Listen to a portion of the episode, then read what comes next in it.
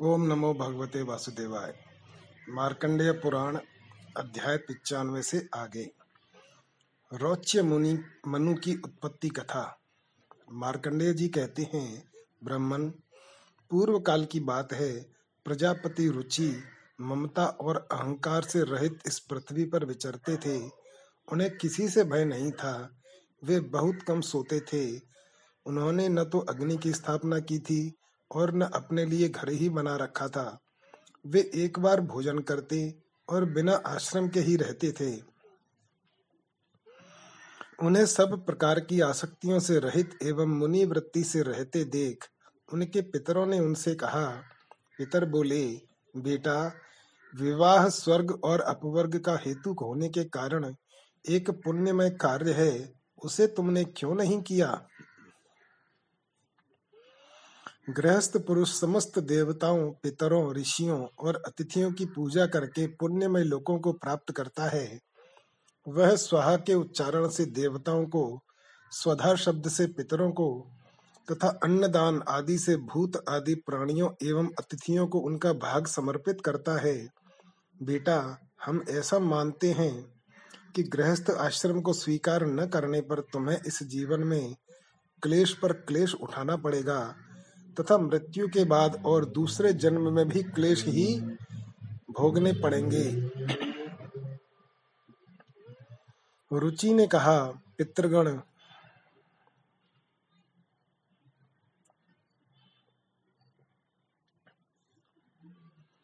परिग्रह मात्र ही अत्यंत दुख एवं पाप का कारण होता है तथा उससे मनुष्य की अधोगति होती है। यही सोचकर मैंने पहले स्त्री संग्रह नहीं किया। मन और इंद्रियों को नियंत्रण में रखकर जो यह आत्म संयम किया जाता है, वह भी परिग्रह करने पर मोक्ष का साधक नहीं होता। ममता रूप कीचड़ में सना हुआ होने पर भी यह आत्मा जो परिग्रह शून्य चित्त रूपी जल से प्रतिदिन धोया जाता है, वह श्रेष्ठ प्रयत्न है। जितेंद्रिय विद्वानों को चाहिए कि वे अनेक जन्मों द्वारा संचित कर्म रूपी पंख में सने हुए आत्मा का सद्वासना रूपी जल से प्रक्षालन करें। पितर बोले, बेटा, जितेंद्रिय होकर आत्मा का प्रक्षालन करना उचित ही है, किंतु तुम जिस पर चल रहे हो वह मोक्ष का मार्ग है। किंतु फलेच्छा रहित दान और शुभ अशुभ के उपभोग से भी पूर्वकृत अशुभ कर्म दूर होता है। इसी प्रकार दया भाव से प्रेरित होकर जो कर्म किया जाता है, वह बंधन कारक नहीं होता। फल कामना से रहित कर्म भी बंधन में नहीं डालता। पूर्व जन्म में किया हुआ मानवों का शुभ अशुभ कर्म, सुख दुख में भोगों के रूप में प्रतिदिन भोगने पर ही क्षीण होता है। इस प्रकार विद्वान पुरुष आत्मा का प्रक्षालन करते और उसकी बंधनों से रक्षा करते हैं। ऐसा करने से वह अविवेक के कारण पाप रूपी कीचड़ में नहीं फंसता। रुचि ने पूछा, पितामहो, वेद में कर्म मार्ग को अविद्या कहा गया है। फिर क्यों आप लोग मुझे उस मार्ग में लगाते हैं? पितर बोले, यह सत्य है कि कर्म को अविद्या ही कहा गया है। इसमें तनिक भी मिथ्या नहीं है। फिर भी इतना तो निश्चित है। कि उस विद्या की प्राप्ति में कर्म ही कारण है। विहित कर्म का पालन न करने से जो अधम मनुष्य संयम करते हैं, वह संयम अंत में मोक्ष की प्राप्ति नहीं कराता। अपितु अधोगति में ले जाने वाला होता है। वत्स तुम तो समझते हो कि मैं आत्मा का प्रक्षालन करता हूँ, किंतु वास्तव में तुम शास्त्र विहित कर्मों के न करने के कारण पापों से दग्ध हो रहे हो। कर्म अविद्या होने पर भी विधि के पालन द्वारा शोधे हुए वृक्ष की भांति मनुष्यों का उपकार करने वाला ही होता है। इसके विपरीत वह विद्या भी विधि की अवहेलना से निश्चय ही हमारे बंधन का कारण बन जाती है। अतः वत्स, तुम विधि पूर्वक स्त्री संग्रह करो। ऐसा न हो कि इस लोक का लाभ न मिलने के कारण तुम्हारा जन्म निष्फल हो जाए। रुचि ने कहा, पितरो, अब तो मैं बूढ़ा हो गया। भला मुझको कौन स्त्री देगा? इसके सिवा मुझ जैसे दरिद्र के लिए स्त्री को रखना बहुत कठिन कार्य है। पितर बोले, वत्स, यदि हमारी बात नहीं मानोगे तो हम लोगों का पतन हो जाएगा और तुम्हारी भी अधोगति होगी। मार्कंडेय जी कहते हैं, मुनि श्रेष्ठ, यो कहकर पितर उनके देखते देखते वायु के बुझाए हुए दीपक की भांति सहसा अदृश्य हो गए पितरों की बात से रुचि का मन बहुत उद्विग्न हुआ। वे अपने विवाह के लिए कन्या प्राप्त करने की इच्छा से पृथ्वी पर विचरने लगे। वे पितरों के वचन रूप अग्नि से दग्ध हो रहे थे। कोई कन्या न मिलने से उन्हें बड़ी भारी चिंता हुई। उनका चित्त अत्यंत व्याकुल हो उठा। इसी अवस्था में उन्हें यह बुद्धि सूझी। कि मैं तपस्या के द्वारा श्री ब्रह्मा जी की आराधना करूँ, ऐसा निश्चय करके उन्होंने कठोर नियम का आश्रय ले श्री ब्रह्मा जी की आराधना के निमित्त सौ वर्षों तक भारी तपस्या की। तदनंतर लोक पिता में ब्रह्मा जी ने उन्हें दर्शन दिया और कहा, मैं प्रसन्न हूँ, तुम्हारी जो इच्छा हो मांग लो। तब रुचि ने जगत के आधारभूत ब्रह्मा जी को प्रणाम करके पितरों के कथनानुसार अपना अभीष्ट निवेदन किया। रुचि की अभिलाषा सुनकर ब्रह्मा जी ने उनसे कहा, विप्रवर, तुम प्रजापति होगे, तुमसे प्रजा की सृष्टि होगी। प्रजा की सृष्टि तथा पुत्रों की उत्पत्ति करने के साथ ही शुभ कर्मों का अनुष्ठान करके जब तुम अपने अधिकार का त्याग कर दोगे, तब तुम्हें सिद्धि प्राप्त होगी। अब तुम स्त्री प्राप्ति की अभिलाषा लेकर पितरों का पूजन करो। वे ही प्रसन्न होने पर तुम्हें मनोवांछित पत्नी और पुत्र प्रदान करेंगे। भला पितर संतुष्ट हो जाएँ तो वे क्या नहीं दे सकते? मार्कंडेय जी कहते हैं, मुने, अव्यक्त जन्मा ब्रह्मा जी के ये वचन सुनकर रुचि ने नदी के एकांत तट पर पितरों का तर्पण किया और भक्ति से मस्तक झुकाकर एकाग्र एवं सम्मत चित्त हो नीचे लिखे स्तोत्र द्वारा आदर पूर्वक उनकी स्तुति की। रुचि बोले, जो श्राद्ध में अधिष्ठाता देवता के रूप में निवास करते हैं, तथा देवता भी श्राद्ध में स्वधांत वचनों द्वारा जिनका तर्पण करते हैं, उन पितरों को मैं प्रणाम करता हूँ। भक्ति और मुक्ति की अभिलाषा रखने वाले महर्षि गण स्वर्ग में भी मानसिक श्राद्धों के द्वारा भक्ति पूर्वक जिन्हें तृप्त करते हैं सिद्ध गण दिव्य उपहारों द्वारा श्राद्ध में जिनको संतुष्ट करते हैं, आत्यंतिक समृद्धि की इच्छा रखने वाले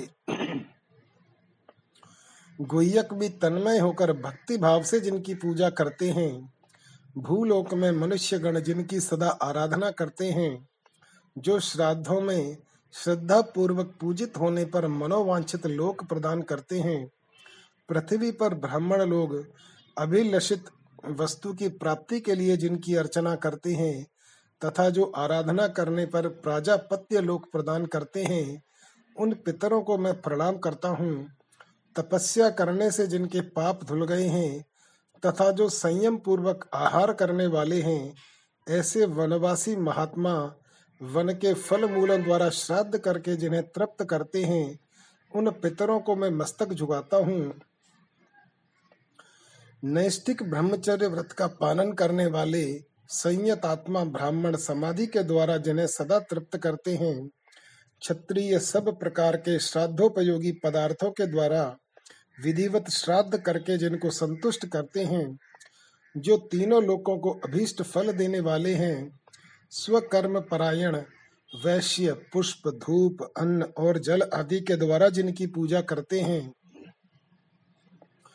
तथा शूद्र भी श्राद्धों द्वारा भक्ति पूर्वक जिनकी तृप्ति करते हैं और जो संसार में सुकाली के नाम से विख्यात हैं, उन पितरों को मैं प्रणाम करता हूँ। पाताल में बड़े बड़े दैत्य भी दंभ और मद त्याग कर श्राद्धों द्वारा जिन स्वधा भी जी पितरों को सदा तृप्त करते हैं। मनोवांछित भोगों के पाने की इच्छा रखने वाले नागगण, रसातल में संपूर्ण भोगों एवं श्राद्धों से जिसकी पूजा करते हैं, तथा मंत्र भोग और संपत्तियों से युक्त सर्पगण भी रसातल में ही विधि पूर्वक श्राद्ध करके जिन्हें सर्वदा तृप्त करते हैं, उन पितरों को मैं नमस्कार करता हूँ। जो साक्षात देवलोक में, अंतरिक्ष में और भूतल पर निवास करते हैं, देवता आदि समस्त देहधारी जिनकी पूजा करते हैं, उन पितरों को मैं नमस्कार करता हूँ। वे पितर मेरे द्वारा अर्पित किए हुए इस जल को ग्रहण करें, जो परमात्मा स्वरूप पितर मूर्तिमान होकर विमानों में निवास करते हैं, जो समस्त क्लेशों से छुटकारा दिलाने में हेतु हैं, तथा योगीश्वर गण निर्मल हृदय से जिनका यजन करते हैं, उन पितरों को मैं प्रणाम करता हूँ। जो स्वधा भोजी पितर दिव्य लोक में मूर्तिमान होकर रहते हैं काम में फल की इच्छा रखने वाले पुरुष की समस्त कामनाओं को पूर्ण करने में समर्थ हैं और निष्काम पुरुषों को मोक्ष प्रदान करने वाले हैं, उनको मैं प्रणाम करता हूँ। वे समस्त पितर इस जल से तृप्त हों जो चाहने वाले पुरुषों को इच्छानुसार भोग प्रदान करते हैं, देवत्व, इंद्रत्व तथा उससे ऊँचे पद की प्राप्ति कराते हैं, इतना ही नहीं, जो पुत्र, पशु, धन, बल और ग्रह भी देते हैं, जो पितर चंद्रमा की किरणों में, सूर्य के मंडल में तथा श्वेत विमानों में सदा निवास करते हैं वे मेरे दिए हुए अन्न, जल और गंध आदि से तृप्त एवं पुष्ट हों। अग्नि में भविष्य का हवन करने से जिनको तृप्ति होती है, जो ब्राह्मणों के शरीर में स्थित होकर भोजन करते हैं, तथा पिंडदान करने से जिन्हें प्रसन्नता प्राप्त होती है, वे पितर यहाँ मेरे दिए हुए अन्न और जल से तृप्त हों, जो देवताओं से भी पूजित हैं। तथा सब प्रकार से श्राद्धोपयोगी पदार्थ जिन्हें अत्यंत प्रिय हैं, वे पितर यहाँ पधारे। मेरे निवेदन किए हुए पुष्प, गंध, अन्न एवं भोज्य पदार्थों के निकट उनकी उपस्थिति हो। जो प्रतिदिन पूजा ग्रहण करते हैं, प्रत्येक मास के अंत में जिनकी पूजा करनी उचित है, जो अष्टकाओं में वर्ष के अंत में तथा अभ्युदय काल में भी पूजनीय हैं, वे मेरे पितर वहाँ तृप्ति लाभ करें। जो ब्राह्मणों के वहाँ कुमुद और चंद्रमा के समान शांति धारण करके आते हैं, क्षत्रियों के लिए जिनका वर्ण नवोदित सूर्य के समान है, जो वैश्यों के यहाँ सुवर्ण के समान उज्जवल कांति धारण करते हैं। तथा शूद्रों के लिए जो श्याम वर्ण के हो जाते हैं, वे समस्त पितर मेरे दिए हुए पुष्प, गंध, धूप, अन्न और जल आदि से तथा अग्निहोत्र से सदा तृप्ति लाभ करें। मैं उन सबको प्रणाम करता हूँ, जो वैश्व देव पूर्वक समर्पित किए हुए श्राद्ध को पूर्ण तृप्ति के लिए भोजन करते हैं और तृप्त हो जाने पर ऐश्वर्य की सृष्टि करते हैं।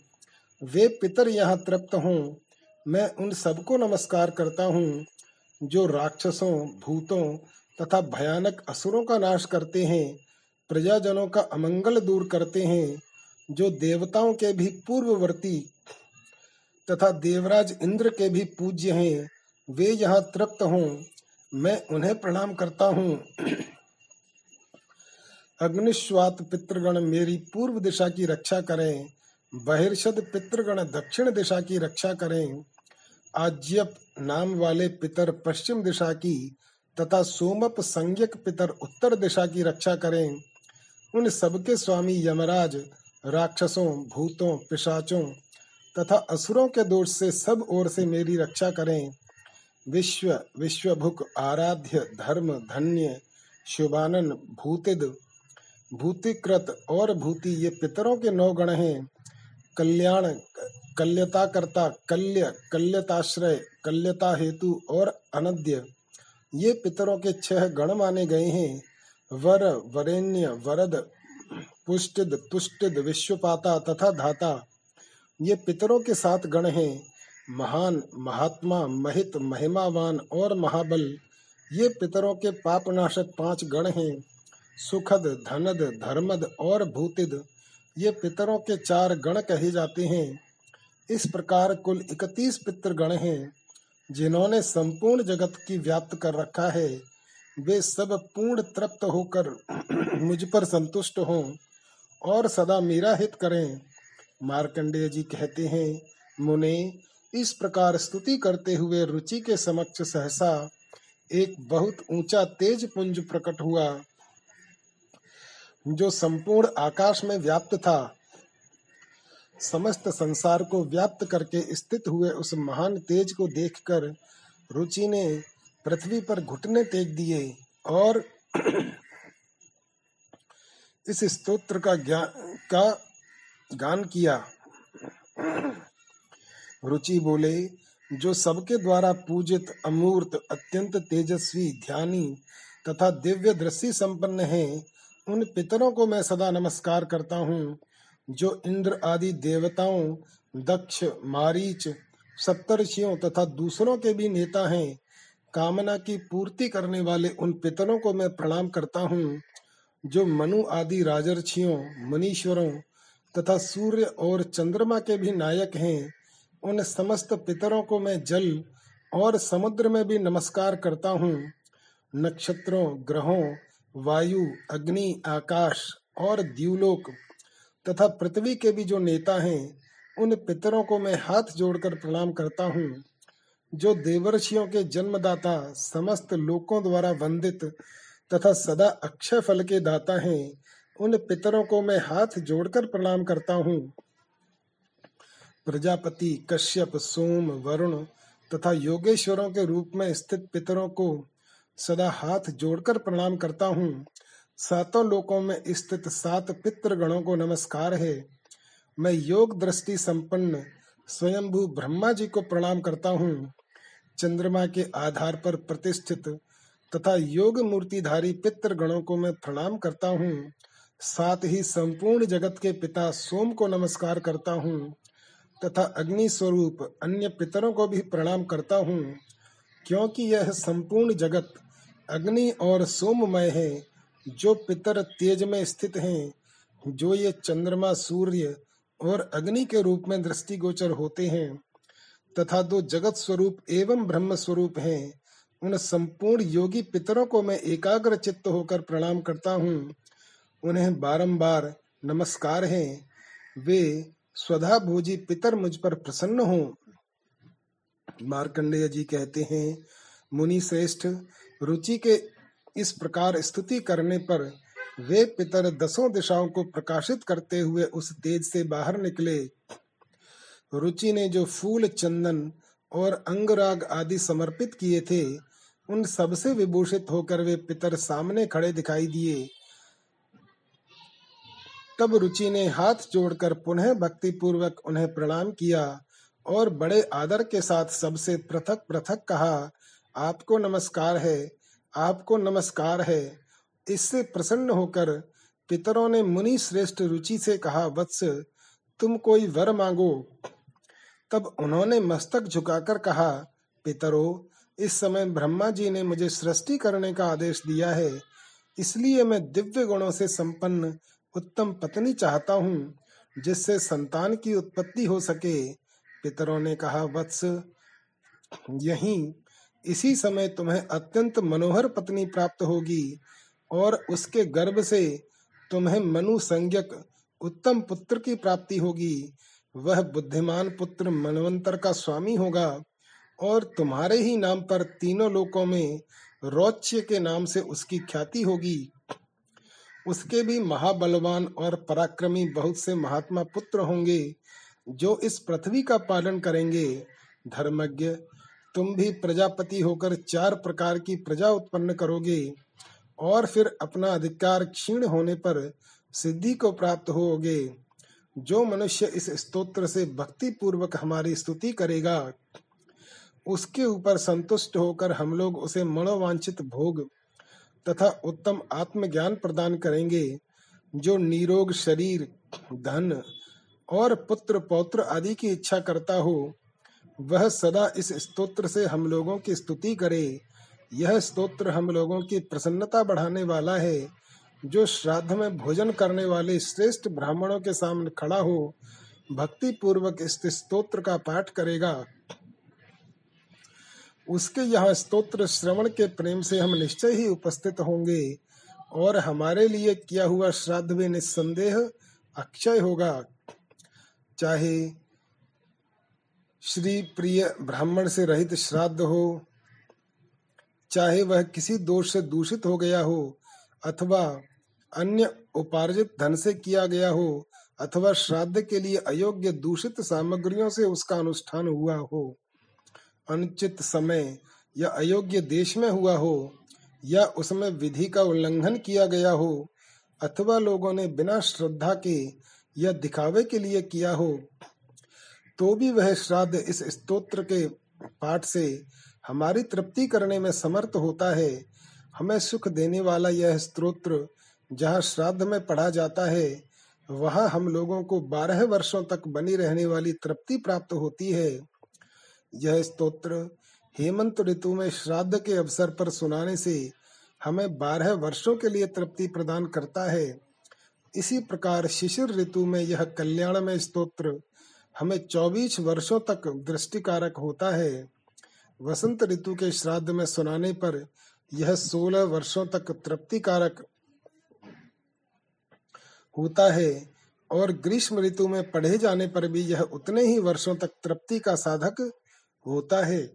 रुचे, वर्षा ऋतु में किया हुआ श्राद्ध यदि किसी अंग से विकल हो तो भी इस स्तोत्र के पाठ से पूर्ण होता है और उस श्राद्ध से हमें अक्षय तृप्ति होती है। शरत काल में भी श्राद्ध के अवसर पर यदि इसका पाठ हो तो यह हमें पंद्रह वर्षों तक के लिए तृप्ति प्रदान करता है। जिस घर में यह स्तोत्र सदा लिखकर रखा जाता है, वह श्राद्ध करने पर हमारी निश्चय ही उपस्थिति होती है। अतः महाभाग, श्राद्ध में भोजन करने वाले ब्राह्मणों के सामने तुम्हें यह स्तोत्र अवश्य सुनाना चाहिए, क्योंकि यह हमारी पुष्टि करने वाला है। मार्कंडेय जी कहते हैं क्रॉस्टुकी जी, तदनंतर रुचि के समीप उस नदी के भीतर से छरहर छरहरे अंगों वाली मनोहर अप्सवा अप्सरा प्रमुल प्रमलोचा प्रकट हुई और महात्मा रुचि से मधुर वाणी में विनय पूर्वक बोली, तपस्वियों में श्रेष्ठ रुचि मेरी एक परम सुंदरी कन्या है, जो वरुण के पुत्र महात्मा पुष्कर से उत्पन्न हुई है। मैं उस सुंदरी कन्या को तुम्हें पत्नी बनाने के लिए देती हूँ। ग्रहण करो उसके गर्भ से तुम्हारे पुत्र महाबुद्धिमान मनु का जन्म होगा। तब रुचि ने तथास्तु कहकर उसकी बात स्वीकार की। इसके बाद प्रमलोचा ने अपनी कन्या मालिनी को जल के बाहर प्रकट किया। मुनि श्रेष्ठ रुचि ने महर्षियों को बुलाकर नदी के तट पर उसका विधि पूर्वक पानी ग्रहण किया। उसी के गर्भ से महापराक्रमी परम बुद्धिमान पुत्र का जन्म हुआ, जो इस भूमंडल में पिता के नाम पर रोच्य मनु के नाम से ही विख्यात हुए। उनके मणवंतर में जो देवता, सप्तर्षि तथा मनु पुत्र नृपगण होने वाले हैं, उन सबके नाम तुम्हें बतलाए जा चुके हैं। इस मनवंतर की कथा सुनने पर मनुष्यों के धर्म की वृद्धि, आरोग्य की प्राप्ति तथा धन धान्य और पुत्र की उत्पत्ति होती है। इसमें तनिक भी संदेह नहीं है। महामुने, पितरों का स्तवन तथा उनके भिन्न भिन्न गणों का वर्णन सुनकर मनुष्य उन्हीं के प्रसाद से संपूर्ण कामनाओं को प्राप्त करता है। भौत्य मनवंतर की कथा तथा चौदह मनवंतरों के श्रवण का फल। मार्कंडेय जी कहते हैं, ब्राह्मण, इसके पश्चात अब तुम भौत्य मनु की उत्पत्ति का प्रसंग सुनो तथा उस समय होने वाले देवर्षियों और पृथ्वी का पालन करने वाले मनु पुत्रों आदि के नाम भी श्रवण करो। अंगिरा मुनि के एक शिष्य थे, जिनका नाम भूति था। वे बड़े ही क्रोधी तथा छोटी सी बात के लिए अपराध होने पर प्रचंड श्राप देने वाले थे। उनकी बातें कठोर होती थीं। उनके आश्रम पर हवा बहुत तेज नहीं बहती थी। सूर्य अधिक गर्मी नहीं पहुंचाते थे और मेघ अधिक कीचड़ नहीं होने देते थे। उन अत्यंत तेजस्वी क्रोधी महर्षि के भय से चंद्रमा अपनी समस्त किरणों से परिपूर्ण होने पर भी अधिक सर्दी नहीं पहुंचाते थे समस्त ऋतुएँ उनकी आज्ञा से अपने आने का क्रम छोड़कर आश्रम के वृक्षों पर सदा ही रहती और मुनि के लिए फल फूल प्रस्तुत करती थीं। महात्मा भूति के भल से जल भी उनके आश्रम के समीप मौजूद रहता और उनके कमंडलू में भी भरा रहता था भूति मुनि के एक भाई थे, जो सुवर्चा के नाम से विख्यात थे। उन्होंने यज्ञ में भूति को निमंत्रित किया। वहाँ जाने की इच्छा से भूति ने अपने परम बुद्धिमान, शांत, जितेंद्रिय, विनीत गुरु के कार्य में सदा संलग्न रहने वाले सदाचारी और उदार शिष्य मुनिवर शांति से कहा वत्स मैं अपने भाई सुवर्चा के यज्ञ में जाऊँगा। उन्होंने मुझे बुलाया है। तुम्हें यहीं आश्रम पर रहना है। यहाँ तुम्हारे लिए जो कर्तव्य है, सुनो। मेरे आश्रम पर तुम्हें प्रतिदिन अग्नि को प्रज्वलित रखना होगा और सदा ऐसा प्रयत्न करना होगा जिससे अग्नि बुझने न पाए। गुरु की आज्ञा पाकर जब शांति नामक शिष्य ने बहुत अच्छा कहकर इसे स्वीकार किया, तब अपने छोटे भाई के बुलाने पर भूति मुनि उनके यज्ञ में चले गए। उधर शांति गुरु भक्ति के वश में होकर उन महात्मा गुरु की सेवा के लिए जब तक संविदा फूल और फल आदि जुटाते रहे तथा अन्य आवश्यक कार्य करते रहे, तब तक भूति मुनि के द्वारा संचित अग्नि शांत हो गई। अग्नि को शांत हुआ देख शांति को बड़ा दुख हुआ और वे भूति के भय से बहुत चिंतित हुए। उन्होंने सोचा यदि इस अग्नि के स्थान में मैं दूसरी अग्नि स्थापित करूँ तो सब कुछ प्रत्यक्ष देखने वाले मेरे गुरु अवश्य ही मुझे भस्म कर डालेंगे। मैं पापी अपने गुरु के क्रोध और शाप का कारण बनूँगा। मुझे अपने लिए उतना शोक नहीं है, जितना कि गुरु के अपराध करने का शोक है। अग्नि शांत हुई देख गुरुदेव मुझे निश्चय ही शाप दे देंगे। जिनके प्रभाव से डरकर देवता भी उनके शासन में रहते हैं, वे मुझ अपराधी को शाप से दग्ध न करें। इसके लिए क्या उपाय हो सकता है? अपने गुरु के डर से डरे हुए बुद्धिमानों में श्रेष्ठ शांति मुनि ने इस तरह अनेक प्रकार से सोच विचार कर अग्निदेव की शरण ली। उसने मन पर संयम किया और पृथ्वी पर घुटने टेक हाथ जोड़कर एकाग्र चित्त हो स्तोत्र आरंभ किया। शांति ने कहा, समस्त प्राणियों के साधक, महात्मा अग्निदेव को नमस्कार है। उनके एक, दो और पाँच स्थान हैं। वे राजसूय यज्ञ में छह स्वरूप धारण करते हैं। समस्त देवताओं को वृत्ति देने वाले अत्यंत तेजस्वी अग्निदेव को नमस्कार है, जो संपूर्ण जगत के कारण रूप तथा पालन करने वाले हैं। उन अग्निदेव को प्रणाम है। अग्रे, तुम संपूर्ण देवताओं के मुख हो। भगवान तुम्हारे द्वारा ग्रहण किया हुआ भविष्य सब देवताओं को तृप्त करता है। तुम ही समस्त देवताओं के प्राण हो। तुम में हवन किया हुआ भविष्य अत्यंत पवित्र होता है। फिर वही मेघ बनकर जल रूप में परिणत हो जाता है। फिर उस जल से सब प्रकार के अन्न आदि उत्पन्न होते हैं। अनिल सारथे। फिर उन समस्त अन्न आदि से सब जीव सुख पूर्वक जीवन धारण करते हैं। अग्निदेव, तुम्हारे द्वारा उत्पन्न की हुई औषधियों से मनुष्य यज्ञ करते हैं। यज्ञों से देवता, दैत्य तथा राक्षस तृप्त होते हैं। हुताशन, उन यज्ञों के आधार तुम ही हो। अतः अग्नि, तुम ही सबके आदि कारण और सर्व स्वरूप हो। देवता, दानव, यक्ष, दैत्य, गंधर्व, राक्षस, मनुष्य, पशु, वृक्ष, मृग, पक्षी तथा सर्प, ये सभी तुमसे ही तृप्त होते और तुम्ही से वृद्धि को प्राप्त होते हैं। तुम्ही से इनकी उत्पत्ति है और तुम्ही में इनका लय होता है।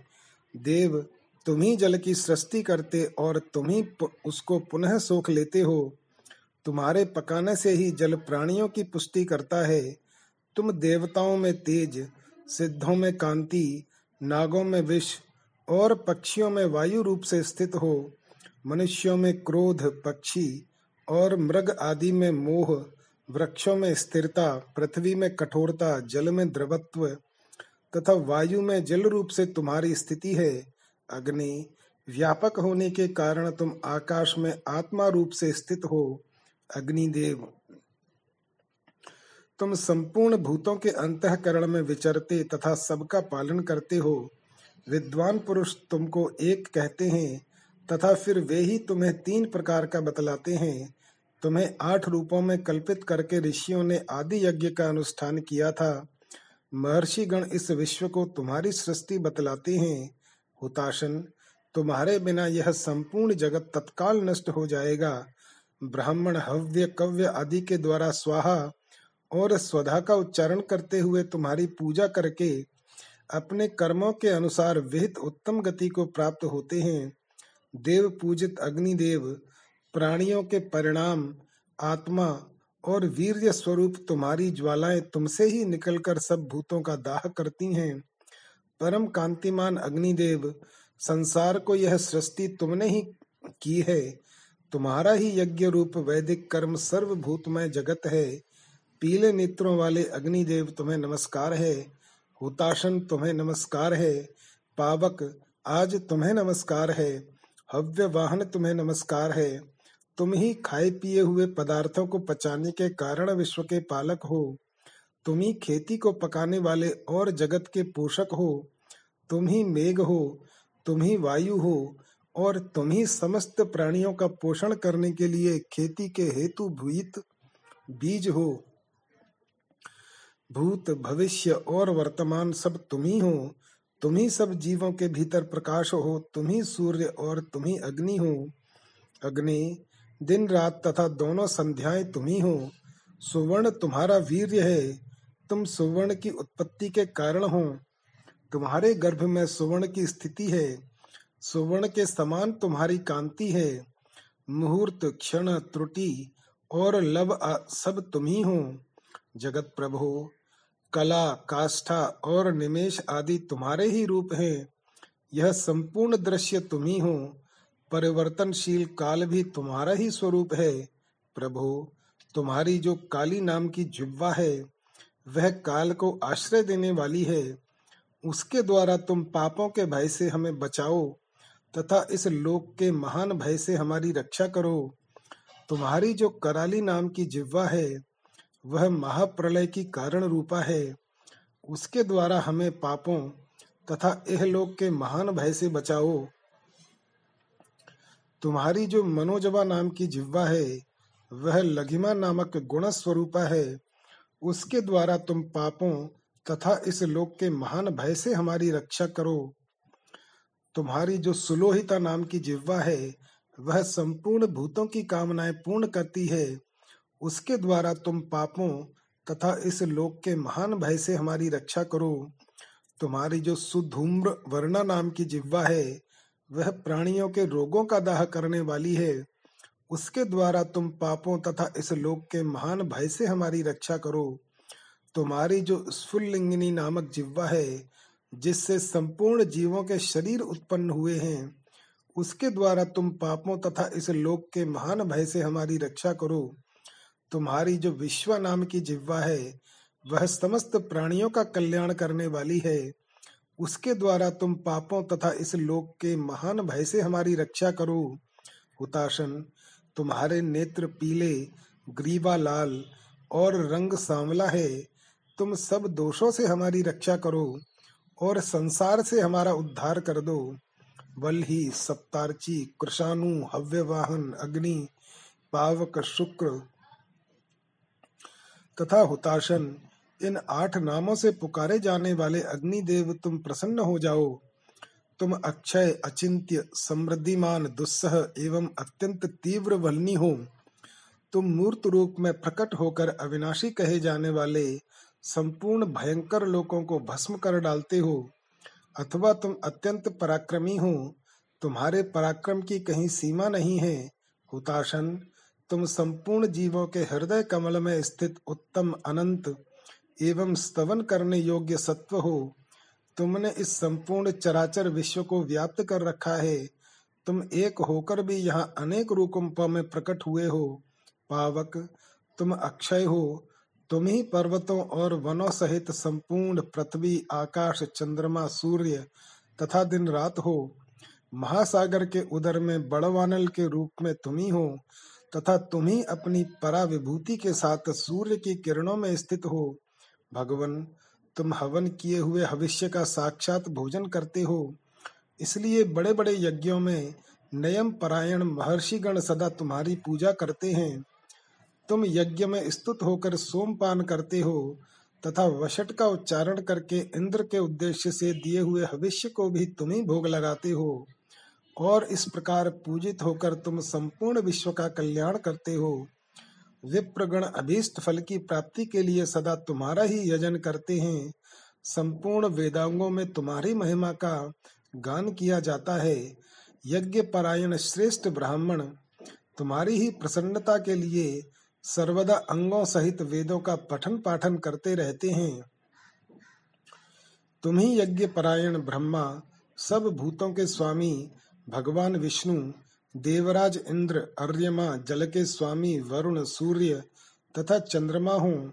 संपूर्ण देवता और असुर भी तुम्ही को हविष्यों द्वारा संतुष्ट करके मनोवांछित फल प्राप्त करते हैं। कितने ही महान दोष से दूषित वस्तु क्यों न हो, वह सब तुम्हारी ज्वालाओं के स्पर्श से शुद्ध हो जाती है। सब स्नानों में तुम्हारे भस्म से किया हुआ स्नान ही सबसे बढ़कर है। इसीलिए मुनिगण संध्या काल में उसका विशेष रूप से सेवन करते हैं। शुचि नाम वाले अग्निदेव मुझ पर प्रसन्न हो, वायु रूप मुझ पर प्रसन्न हो, अत्यंत निर्मल कांति वाले पावक मुझ पर प्रसन्न हो विद्युन में आज मुझ पर प्रसन्न हो भविष्य भोजी अग्निदेव तुम मेरी रक्षा करो। अहो, तुम्हारा जो कल्याण में स्वरूप है देव, तुम्हारी जो सात ज्वाला मई जिब्वाएँ हैं उन सबके द्वारा तुम मेरी रक्षा करो। ठीक उसी तरह जैसे पिता अपने पुत्र की रक्षा करता है, मैंने तुम्हारी स्तुति की है। मार्कंडेय जी कहते हैं, मुने, शांति के इस प्रकार स्तुति करने पर भगवान अग्निदेव ज्वालाओं से घिरे हुए उनके समक्ष प्रकट हुए। ब्राह्मण, अग्निदेव उस स्तोत्र से बहुत संतुष्ट थे। शांति उनके चरणों में पड़ गए। फिर उन्होंने मेघ के समान गंभीर वाणी में शांति से कहा, विप्रवर, तुमने जो भक्ति पूर्वक मेरा स्तवन किया है, उससे मैं संतुष्ट हूँ और तुम्हें वर देना चाहता हूँ। तुम्हारी जो इच्छा हो मांग लो। शांति ने कहा, भगवान, मैं तो कृतार्थ हो गया, क्योंकि आज आपके दिव्य स्वरूप का प्रत्यक्ष दर्शन कर रहा हूँ। तथापि मैं भक्ति से विनीत होकर जो कुछ कहता हूँ उसे आप सुने, देव मेरे आचार्य अपने आश्रम के भाई के यज्ञ में गए हैं। वे जब लौटकर आए तो इस स्थान को आपसे सनाथ देखें। साथ ही, यदि आपकी मुझ पर कृपा हो तो यह दूसरा वर भी दीजिए। मेरे गुरुदेव के कोई पुत्र नहीं है। उन्हें कोई सुयोग्य पुत्र प्राप्त हो, फिर उस पुत्र में वे जितना स्नेह करें उतना ही संपूर्ण भूतों के प्रति भी उनका स्नेह हो, उनका हृदय सबके प्रति कोमल बन जाए। शांति की यह बात सुनकर अग्निदेव ने कहा, महामुने, तुमने गुरु के लिए वर दो मांगे हैं, अपने लिए नहीं, इससे तुम पर मेरी प्रसन्नता और भी बढ़ गई है। तुमने गुरु के लिए जो कुछ मांगा है, वह सब प्राप्त होगा, उनके पुत्र होगा, और संपूर्ण भूतों के प्रति उनकी मैत्री भी बढ़ जाएगी।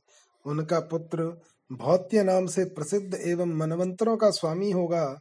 साथ ही वह महाबली, महापराक्रमी और परम बुद्धिमान होगा, जो एकाग्र चित्त होकर इस स्तोत्र के द्वारा मेरी स्तुति करेगा। उसकी समस्त अभिलाषाएँ पूर्ण होंगी तथा उसे पुण्य की भी प्राप्ति होगी। यज्ञों में, पर्व के समय, तीर्थों में और होम कर्म में जो धर्म के लिए मेरे इस स्तोत्र का पाठ करेगा, उसके लिए यह अत्यंत पुष्टिकारक होगा। होम न करने तथा अयोग्य समय में होम करने आदि के जो दोष हैं और अयोग्य पुरुषों द्वारा हवन करने से जो दोष उत्पन्न होते हैं, उन सबको यह स्तोत्र सुनने मात्र से शांत कर देता है। पूर्णिमा, अमावस्या तथा अन्य पर्वों पर मनुष्यों द्वारा सुना हुआ मेरा यह स्तोत्र उनके पापों का नाश करने वाला होता है। मार्कंडेय जी कहते हैं, मुनि, यो कहकर भगवान अग्नि उनके देखते देखते बुझे हुए दीपक की भांति तत्काल अदृश्य हो गए। अग्निदेव के चले जाने पर शांति का चित्त बहुत संतुष्ट था। उनके शरीर में हर्ष के कारण रोमांच हो आया था। इसी अवस्थान में उन्होंने गुरु के आश्रम में प्रवेश किया। वहाँ अग्निदेव को पहले की ही भांति प्रज्वलित देखा। इससे उन्हें बड़ी प्रसन्नता हुई। इसी बीच उनके गुरु भी छोटे भाई के यज्ञ से अपने आश्रम को लौटे। शिष्य शांति ने गुरु के सामने जाकर उनके चरणों में प्रणाम किया। उनके दिए हुए आसन और पूजा को स्वीकार करके गुरु ने उनसे कहा, वत्स, तुम पर तथा अन्य जीवों पर भी मेरा स्नेह बहुत बढ़ गया है। मैं नहीं जानता यह क्या बात है। यदि तुम्हें कुछ पता हो तो बताओ। तब शांति ने अपने आचार्य से अग्नि के बुझने आदि की सब बातें यथार्थ रूप से कह सुनाई। यह सुनकर गुरु के नेत्र स्नेह के कारण सजल हो गए। उन्होंने शांति को हृदय से लगा लिया और उन्हें अंग उपांगों सहित संपूर्ण वेदों का ज्ञान कराया। तदनंतर भूति मुनि के भौत्य नामक पुत्र हुआ, जो भविष्य में मनु होगा। उस मनवंतर में चाक्षुष, कनिष्ठ, पवित्र, भ्राजिर तथा धाराव्रक ये पाँच देवगण माने गए हैं। इन सब के इंद्र होंगे शुचि, जो महाबली, महापराक्रमी तथा इंद्र के समस्त गुणों से युक्त होंगे। आग्रीध्र, अग्निबाहु, शुचि, मुक्त, माधव, शुक्र और अजित, ये सात उस समय के सप्तर्षि होंगे। गुरु, गभीर, वृद्ध, भरत, अनुग्रह स्त्रीमानी प्रतीर, विष्णु, सक्रंदन, तेजस्वी तथा सुबल, ये मनु के पुत्र होंगे। क्रौष्टकी जी इस प्रकार मैंने तुमसे चौदह मनवंतरों का वर्णन किया। उन सब का क्रमशः श्रवण करके मनुष्य पुण्य का भागी होता है, तथा उसकी संतान कभी क्षीण नहीं होती। प्रथम मनवंतर का वर्णन सुनकर मनुष्य धर्म का भागी होता है। स्वारोचिष मनवंतर की कथा सुनने से उसे सब कामनाओं की प्राप्ति होती है। उत्तम मनवंतर के श्रवण से धन, तामस के श्रवण से ज्ञान, तथा रैवत मनवंतर के श्रवण से बुद्धि और सुंदरी स्त्री की प्राप्ति होती है। चाक्षुष मनवंतर के श्रवण से आरोग्य, वैवस्वत के श्रवण से बल, तथा सूर्य सामरणिक मनवंतर के श्रवण से गुणवान पुत्र पौत्रों की प्राप्ति होती है। ब्रह्म सावर्णिक मनवंतर के श्रवण से महिमा बढ़ती है। धर्म सावर्णिक के श्रवण से कल्याणमयी बुद्धि प्राप्त होती है और रुद्र सावर्णिक के श्रवण से मनुष्य विजयी होता है। दक्ष सावर्णिक के श्रवण से मनुष्य अपने कुल में श्रेष्ठ तथा उत्तम गुणों से युक्त होता है तथा रोच्य मनवंतर की कथा सुनने से वह शत्रुओं की सेना का संहार कर डालता है। भौत्य मनवंतर की कथा श्रवण करने पर मनुष्य देवता की कृपा प्राप्त करता है, इतना ही नहीं। उसे अग्निहोत्र के पुण्य तथा गुणवान पुत्रों की प्राप्ति होती है। मनवंतरों के देवता ऋषि, इंद्र, मनु मनु के पुत्र तथा राजवंशों का वर्णन सुनकर मनुष्य सब पापों से मुक्त हो जाता है। देवता, ऋषि, इंद्र, राजा तथा मनवंतरों के स्वामी ये प्रसन्न होकर कल्याणमयी बुद्धि प्रदान करते हैं, वैसी बुद्धि पाकर मनुष्य शुभ कर्म करता है, जिससे वह चौदह इंद्रों की आयु पर्यंत उत्तम गति का उपभोग करता है।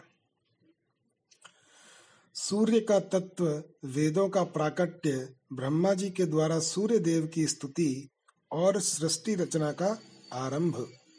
क्रॉस्टुकी बोले द्विज श्रेष्ठ आपने मनवंतरों की स्थिति का भली भांति वर्णन किया और मैंने उसे क्रमशः विस्तार पूर्वक सुना। अब राजाओं का संपूर्ण वंश, जिसके आदि ब्रह्मा जी हैं, मैं सुनना चाहता हूँ। आप उसका यथावत वर्णन कीजिए। मार्कंडेय जी ने कहा, वत्स, प्रजापति ब्रह्मा जी को आदि बनाकर जिसकी प्रवृत्ति हुई है तथा जो संपूर्ण जगत का मूल कारण है, उस राजवंश का तथा उसमें प्रकट हुए राजाओं के चरित्रों के वर्णन सुनो, जिस वंश में मनु इक्ष्वाकु अनरण्य भगीरथ तथा एक से अन्य सैकड़ों राजा, जिन्होंने पृथ्वी का पालन किया था, उत्पन्न हुए थे। वे सभी धर्मज्ञ, यज्ञकर्ता, शूरवीर तथा परम तत्व के ज्ञाता थे। ऐसे वंश का वर्णन सुनकर मनुष्य समस्त पापों से छूट जाता है।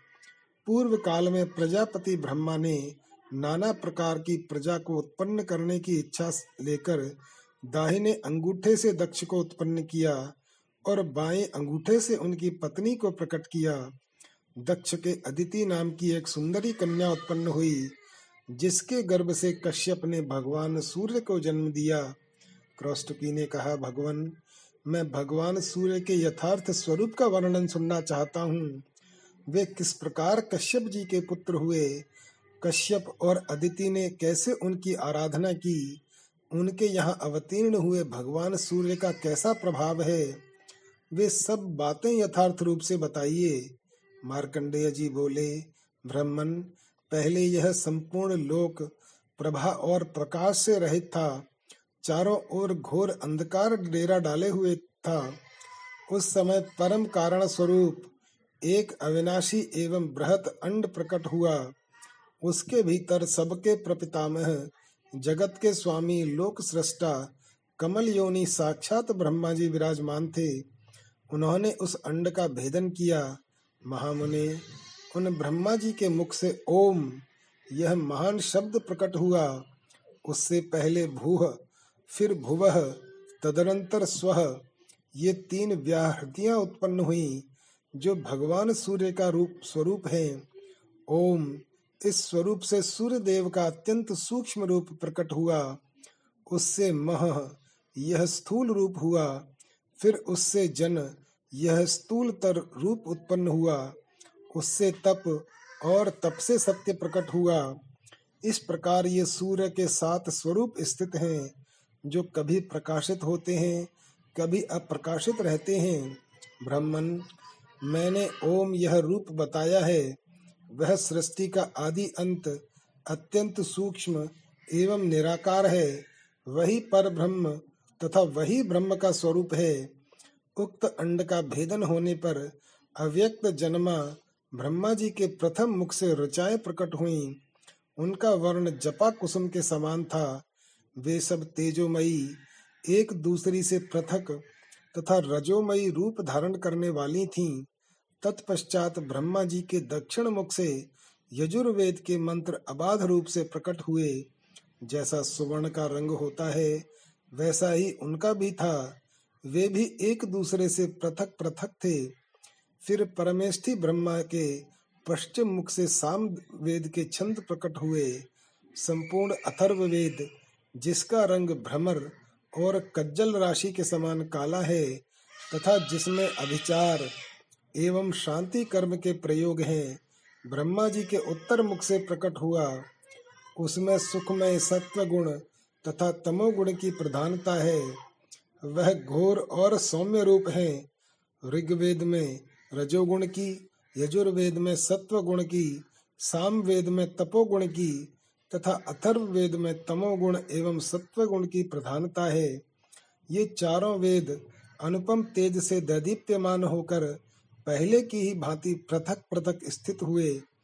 तत्पश्चात वह प्रथम तेज, जो ओम के नाम से पुकारा जाता है, अपने स्वभाव से प्रकट हुए ऋग्वेद में तेज को व्याप्त करके स्थित हुआ। महामुने, इसी प्रकार उस प्रणव रूप तेज ने यजुर्वेद एवं सामवेद में तेज को भी आवृत किया। इस प्रकार उस अधिष्ठान स्वरूप परम तेज ओंकार में चारों वेद में तेज एकत्व को प्राप्त हुए। ब्रह्मन तदनंतर वह पुंजीभूत, उत्तम वैदिक तेज, परम तेज प्रणव के साथ मिलकर जब एकत्व को प्राप्त होता है, तब सबके आदि में प्रकट होने के कारण उसका नाम आदित्य होता है। महाभाग। वह आदित्य ही इस विश्व का अविनाशी कारण है। प्रातः काल मध्यान्ह तथा अपहार, अपराहन काल में आदित्य की अंगभूत वेदत्रयी ही, जिसे क्रमशः ऋक, यजु और साम कहते हैं, तपती है। पूर्वान्न में ऋग्वेद मध्यान्ह में यजुर्वेद तथा अपराह्न में सामवेद तपता है।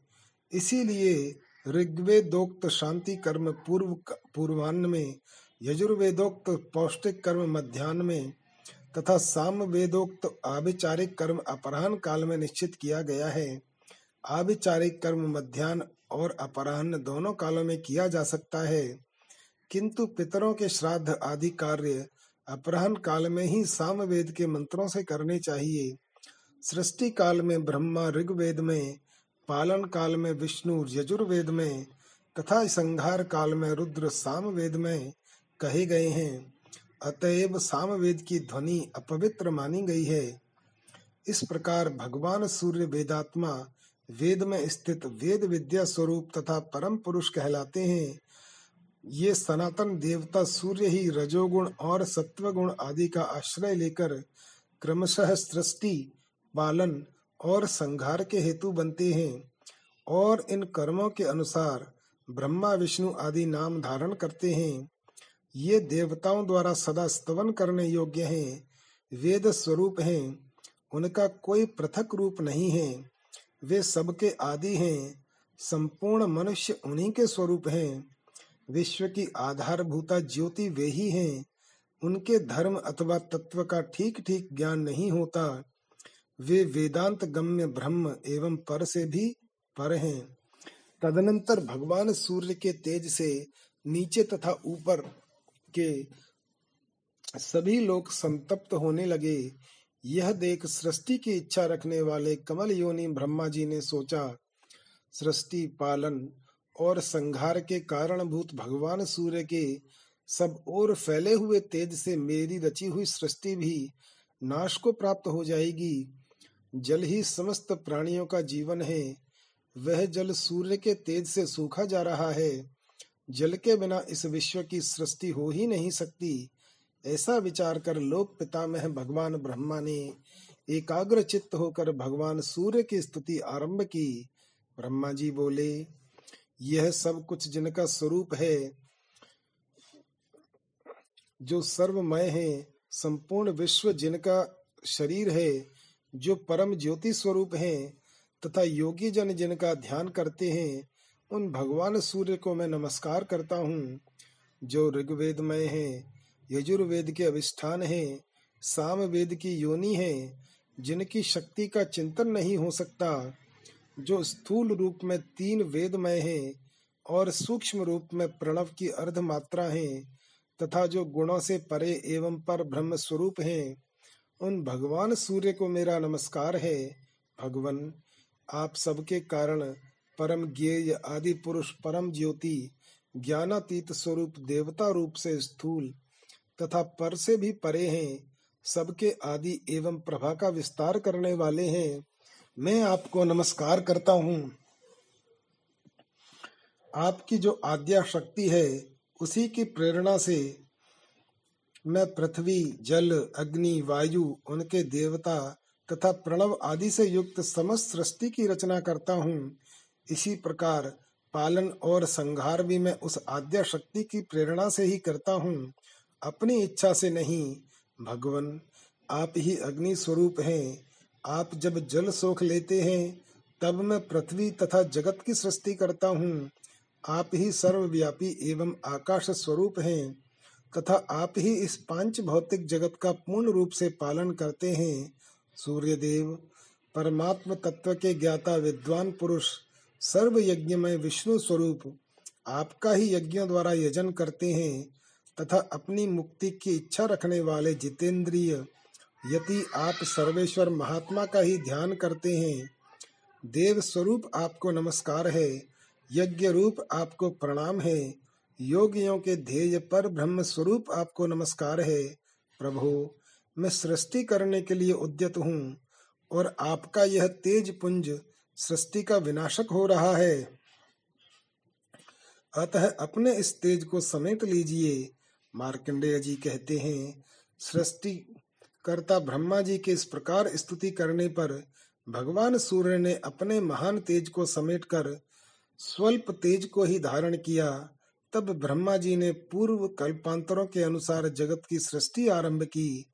महामुनि, ब्रह्मा जी ने पहले की ही भांति देवताओं, असुरों, मनुष्यों, पशु पक्षियों वृक्ष लताओं तथा नरक आदि की भी सृष्टि की।